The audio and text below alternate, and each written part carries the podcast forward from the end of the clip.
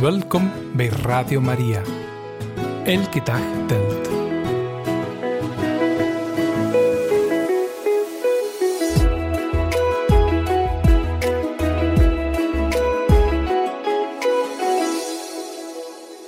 Welkom, beste luisteraars van Radio Maria. Vandaag gaan we het hebben over een heilige, wiens feest we alleen maar vieren in een schrikkeljaar. We gaan ook luisteren naar een inspirerende verhaal van de bekering van een man. En we hebben nog allerlei andere zaken hier klaarstaan, beste luisteraars. Onder andere, u weet het, we horen graag Bijbelversen wel. Eén enkele Bijbelvers die ons kan helpen ons te concentreren tijdens de vaste tijd. Ook de mooie bekering van de acteur die Barabbas speelde in de mooie film The Passion of the Christ. En ja, we gaan proberen een antwoord te vinden ook op de vraag waarom zingen of zeggen katholieken geen Alleluia tijdens de vaste tijd? Wat leert de kerk ons daarover? Dat is allemaal voor tijdens deze uitzending, maar zoals u weet starten we heel graag met muziek. We luisteren naar een vrolijk loflied van de groep IMD en zij zingen het lied King of Love, Koning van de Liefde.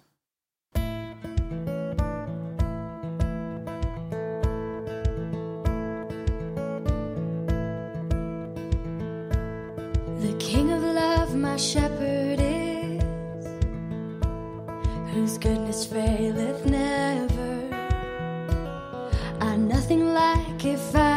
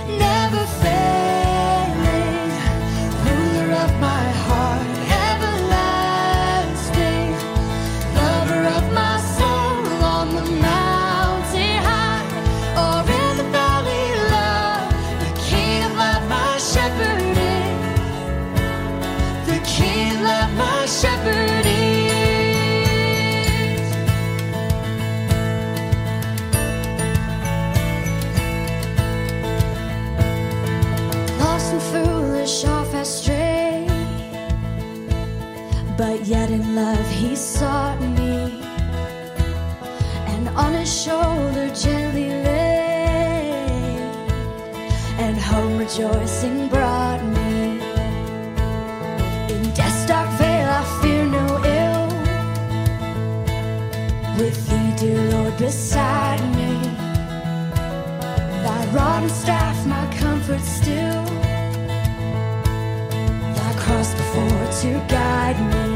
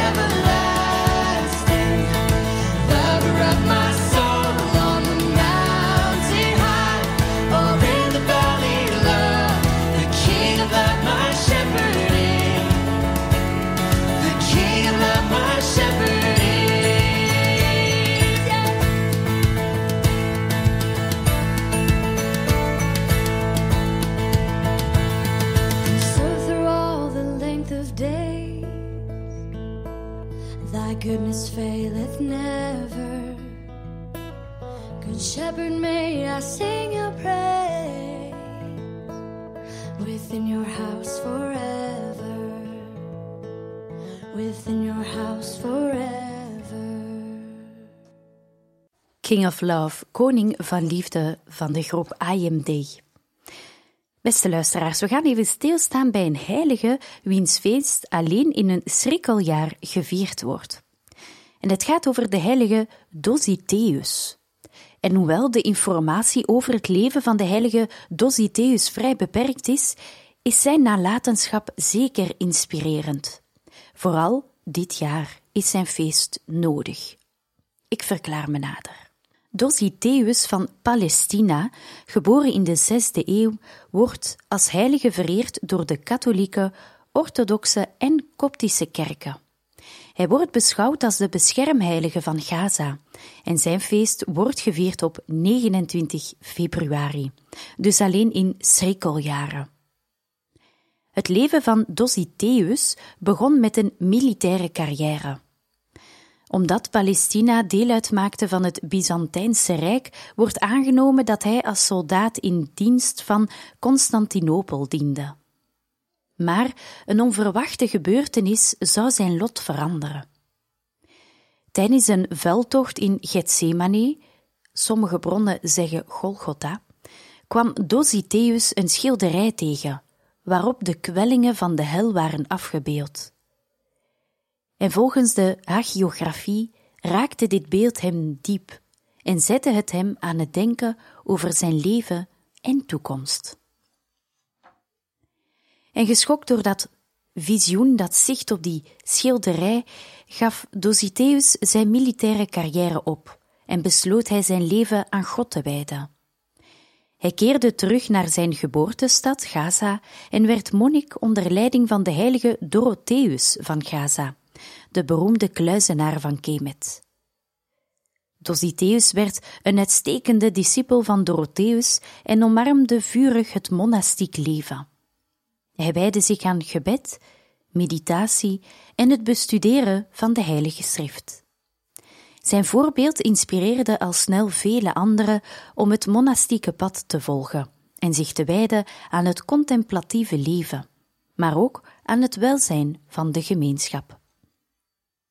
Inderdaad, Dositeus was alom bekend om zijn liefdadigheid en zijn werk voor de armen en behoeftigen.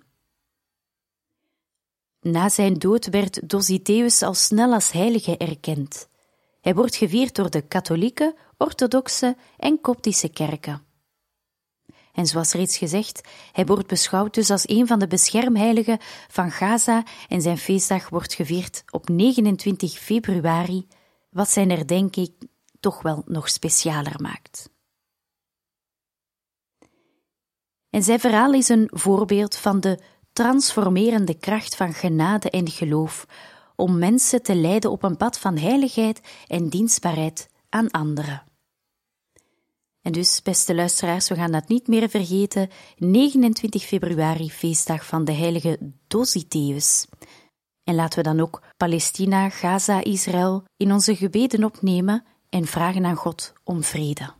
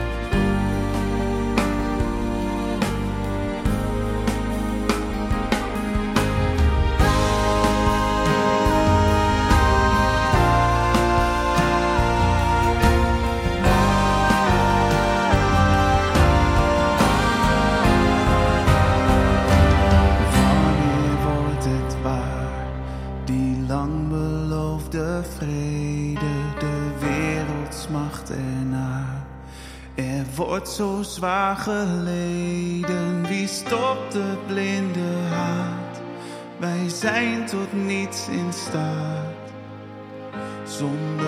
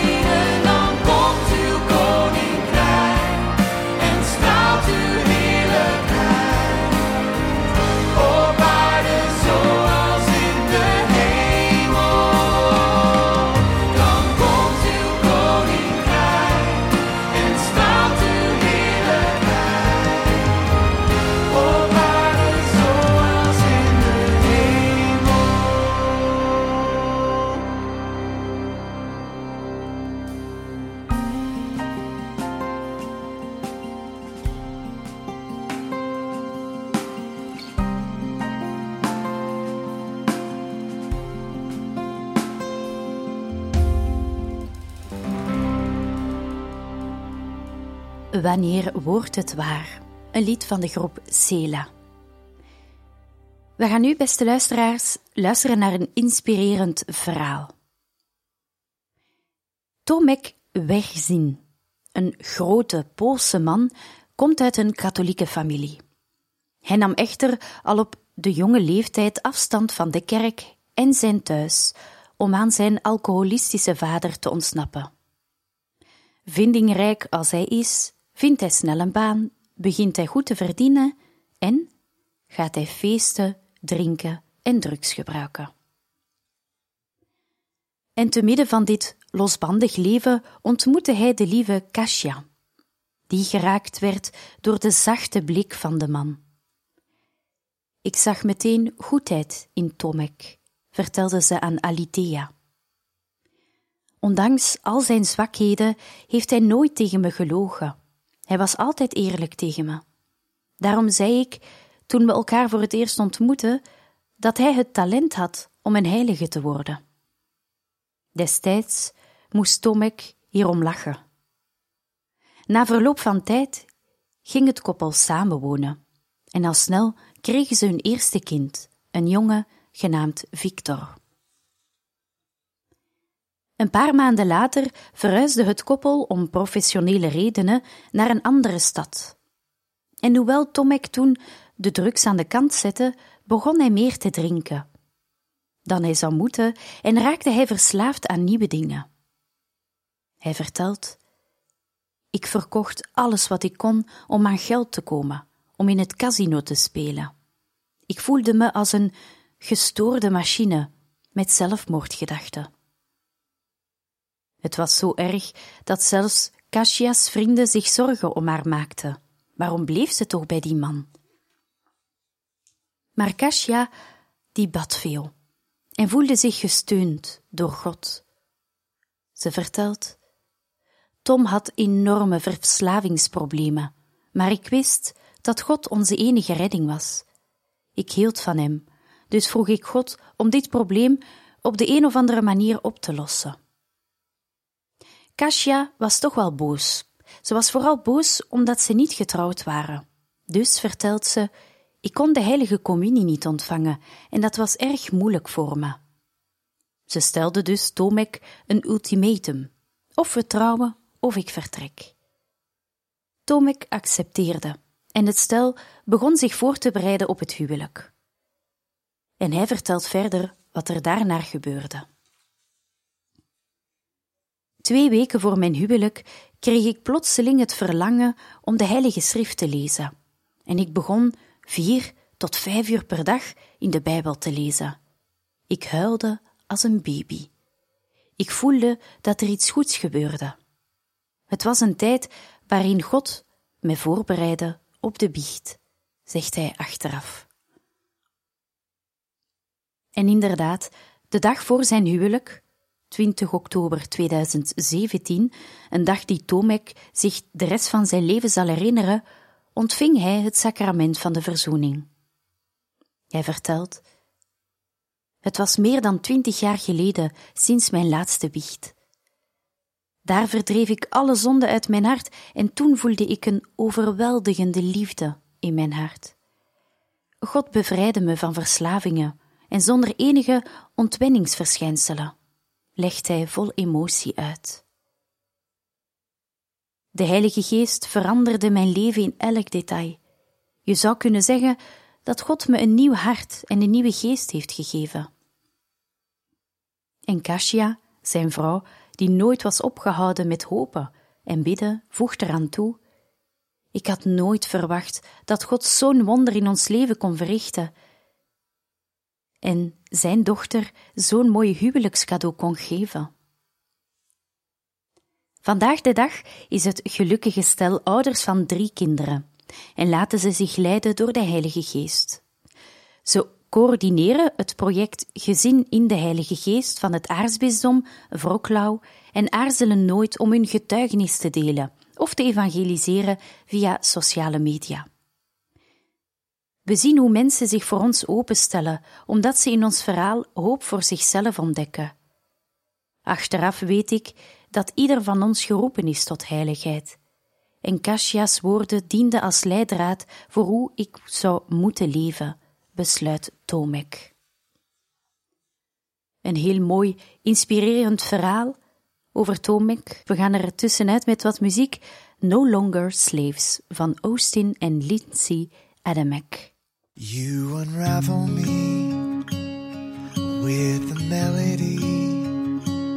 You surround me with a song of deliverance from my enemies till all my fears are gone. I'm no longer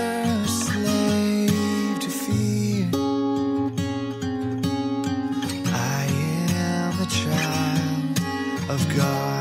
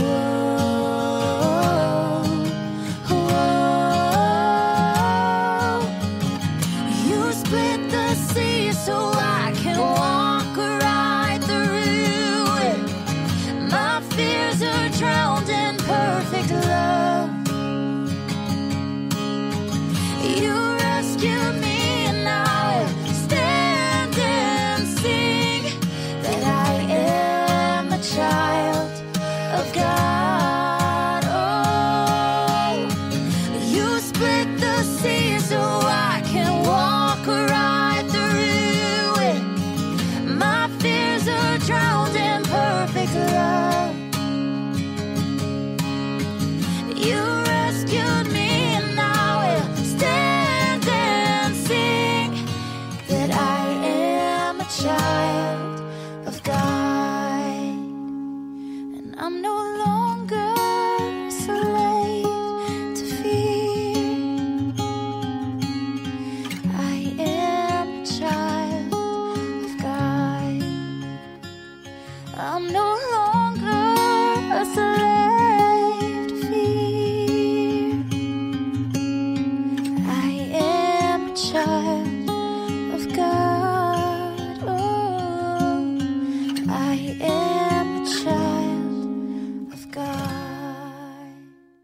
ontrafelt me met een melodie, u omringt me met een lied van bevrijding van mijn vijanden, tot al mijn angsten weg zijn.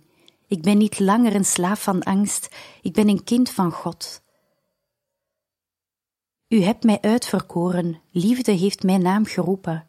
Ik ben opnieuw geboren in uw familie. Uw bloed stroomt door mijn aderen, ik ben niet langer een slaaf van angst, ik ben een kind van God. Een mooi lied van Austin en Lindsay Adamek, No Longer Slaves, niet langer slaaf. En als je merkt, beste luisteraars, dat je rondwaalt tijdens de vaste tijd en niet zeker weet waar je je aandacht op moet richten, wel, probeer dan te mediteren op deze eenvoudige vers uit de Evangelie.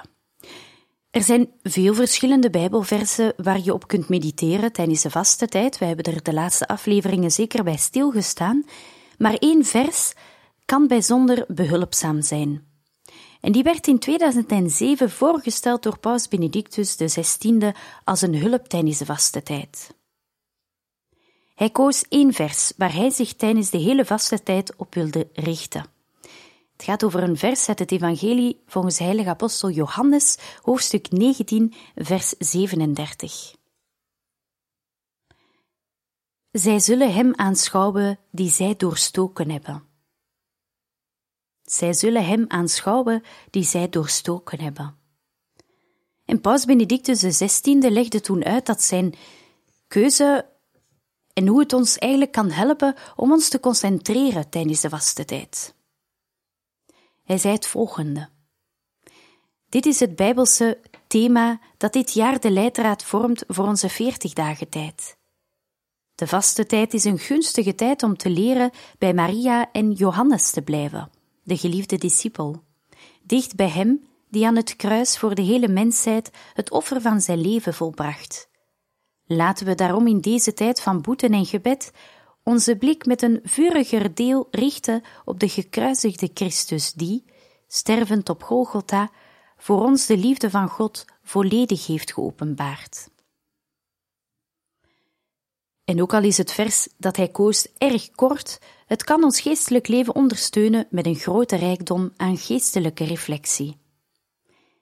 En Paus Benedictus XVI vervolgt zijn meditatie over deze passage en concentreert zich op de liefde die we moeten ervaren als we naar Jezus aan het kruis kijken. Hij zei: Lieve broeders en zusters, laten we kijken naar Christus die aan het kruis is doorboord. Hij is de onovertroffen openbaring van Gods liefde, een liefde waarin Eros en Agape, verre van tegengesteld te zijn, elkaar verlichten. Aan het kruis is het God zelf die om de liefde van zijn schepsel smeekt. Hij dorst naar de liefde van ieder van ons. En wanneer we ons niet helemaal verbonden voelen met de vaste tijd, laten we dan opkijken naar Jezus aan het kruis en ervaren hoe zijn liefde ons overspoelt. En dat kan dus samen met die mooie vers uit het Evangelie van Johannes, hoofdstuk 19, vers 37.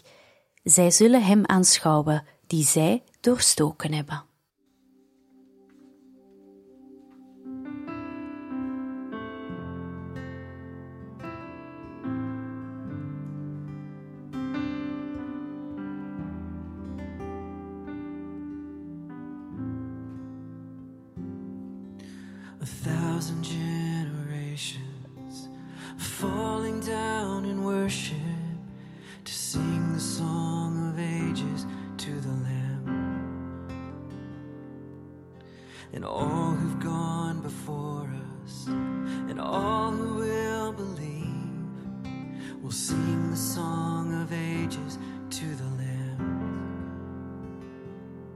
Your name is the highest, your name is the greatest, your name stands above them all.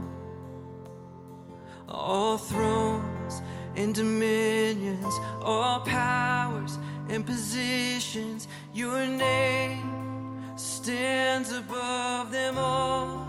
And the angels cry, all creation cries, Holy,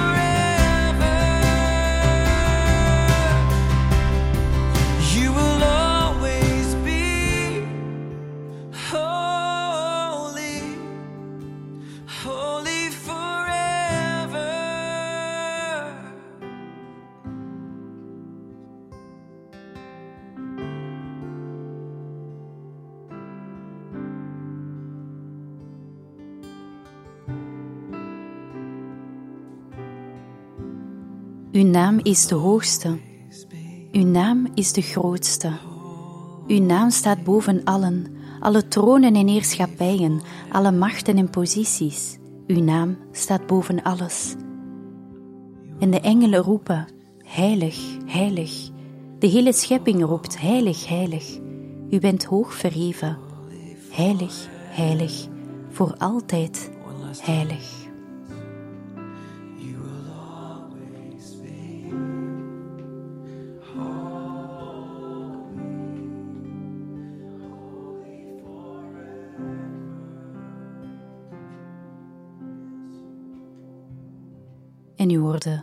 Akoestische versie van dat mooie loflied Holy Forever, heilig voor altijd, voor eeuwig van Chris Tomlin. Het is, beste luisteraars, twintig jaar geleden dat The Passion of the Christ uitkwam. En het blijft een van de bekendste christelijke filmklassiekers aller tijden. Maar u kende misschien de indrukwekkende bekeringsgetuigenis, bekeringsverhaal van de acteur Pedro Sarubi. Hij speelde Barabbas. En dat klopt, hij ervoer iets verbazingwekkends tijdens de productie van de film, wat hem dichter bij Christus bracht.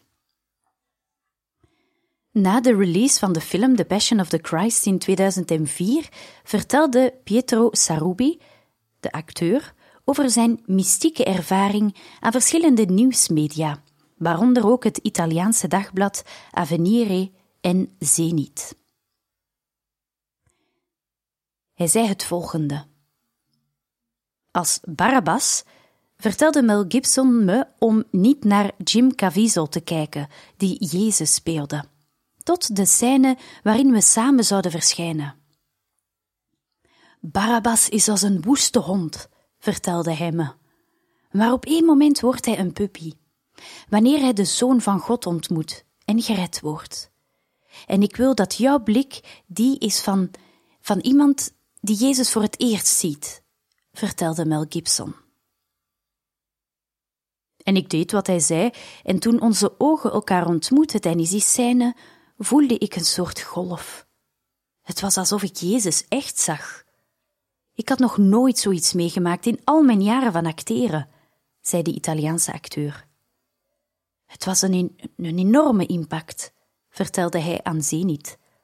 Het voelde alsof er een elektrische stroom tussen ons was. Ik zag Jezus zelf. En toen hij me aankeek, hadden zijn ogen geen haat of wrok, alleen barmhartigheid en liefde. Erkende hij in zijn boek Van Barabbas tot Jezus, bekeerd door een blik. Het was niet alleen een professionele, maar vooral een menselijke ervaring, voegde Sarubi eraan toe. Ik schaam me niet om te zeggen dat ik tijdens het filmen een echte bekering heb kunnen ondervinden. Alle acteurs die meededen veranderden een beetje na deze ervaring, maar ik heb veel meer geleerd van de film dan van welke conferentie ook dat ik heb meegemaakt vroeger. En ik heb uitgebreid antropologisch onderzoek gedaan als man en als acteur. Ik heb les gehad in vechtsporten. Ik heb zes maanden in een Tibetaans klooster gewoond met een gelofte van stilte. Ik heb meditatie beoefend in India. Ik woonde in het Amazonegebied. Maar ik heb het einddoel van deze zoektocht in Jezus bereikt. En een bijzondere getuigenis van Pietro Sarubi, de acteur die Barabbas speelde in de film The Passion of the Christ.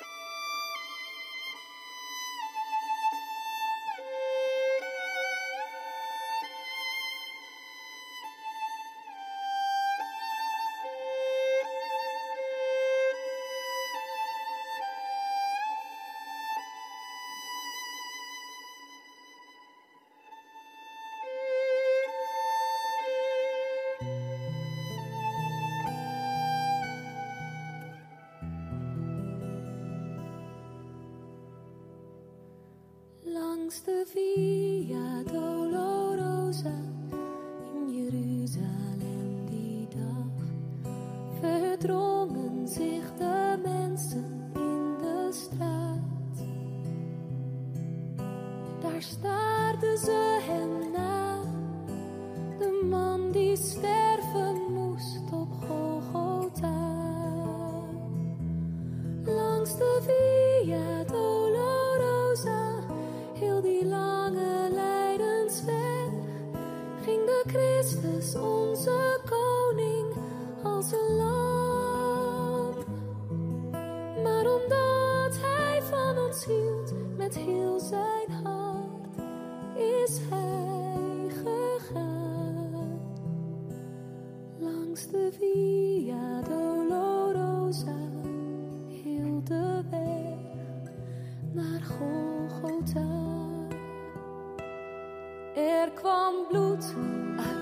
uit al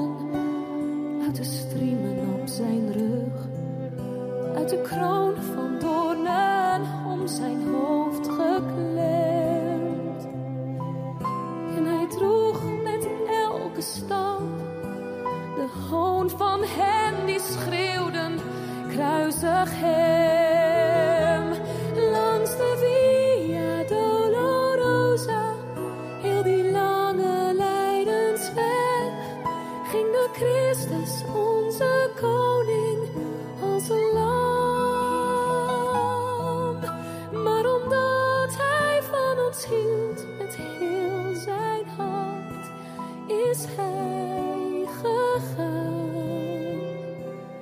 Langs de Via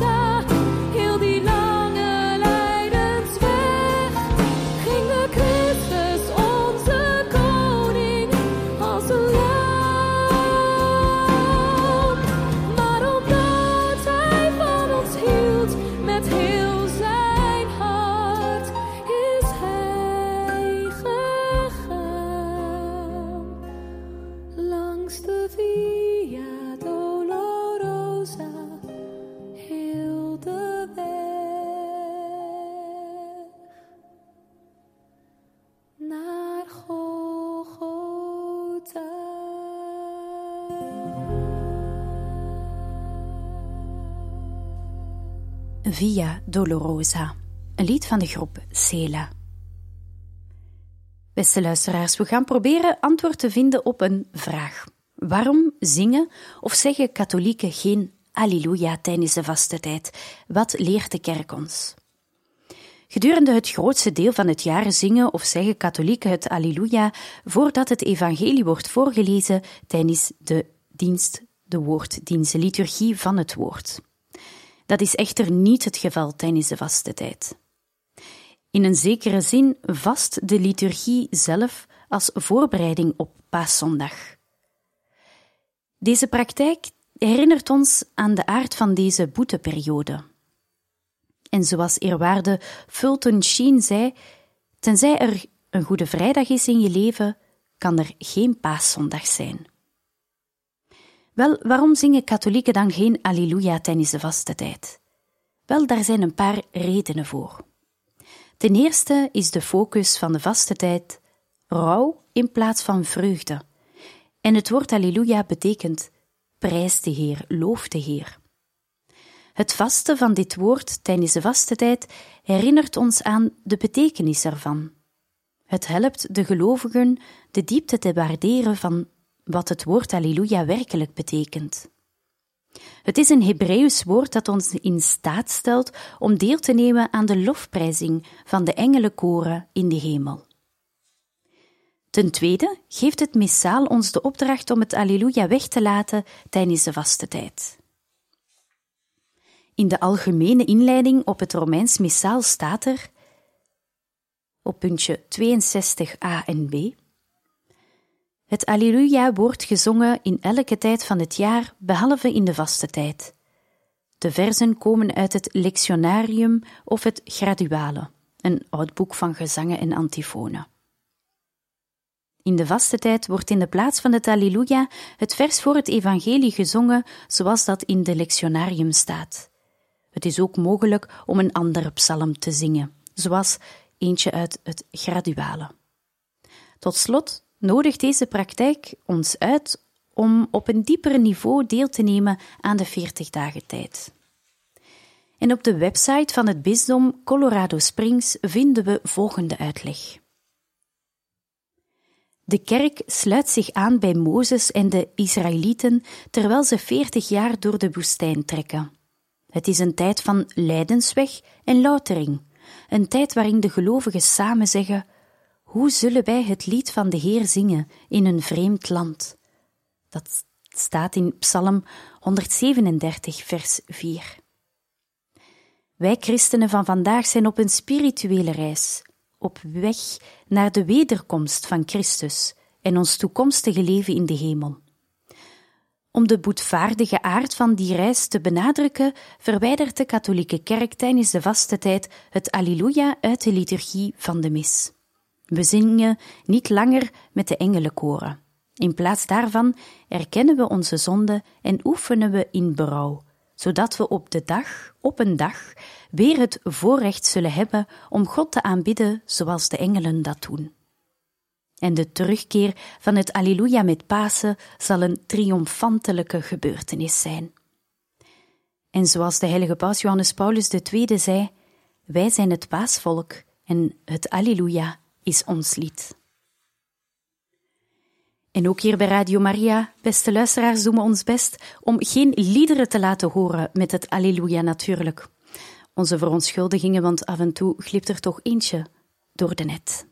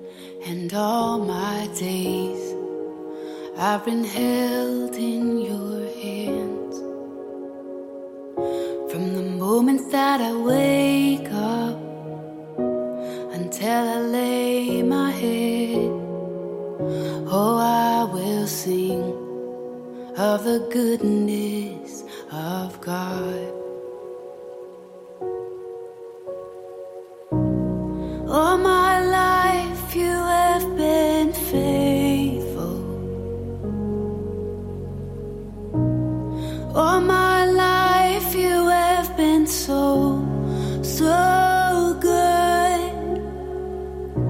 With every breath that I am able, oh, I will sing of the goodness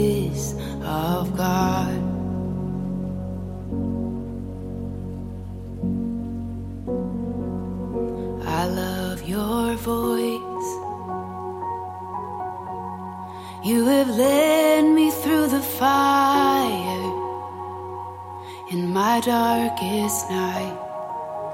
You were close like no other. I've known you as a father. I've known you as a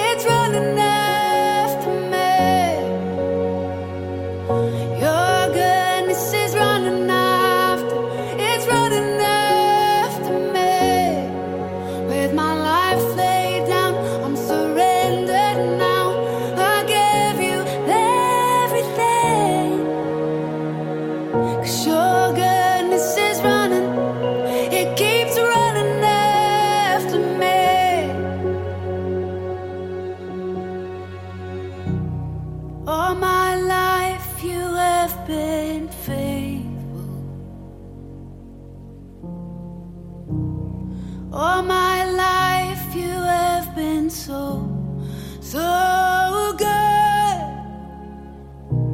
With every breath that I am able, oh, I will sing of the goodness of God. Oh, I will sing of the goodness of God.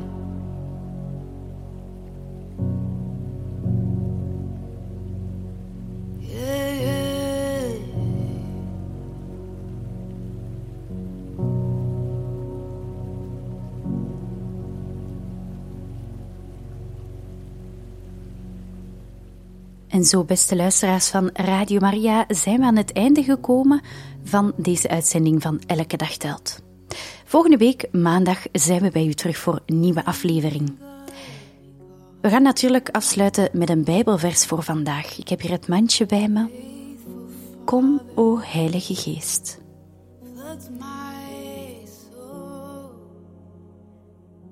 Brandde ons hart niet in ons, terwijl Hij onderweg met ons sprak en ons de schriften ontsloot.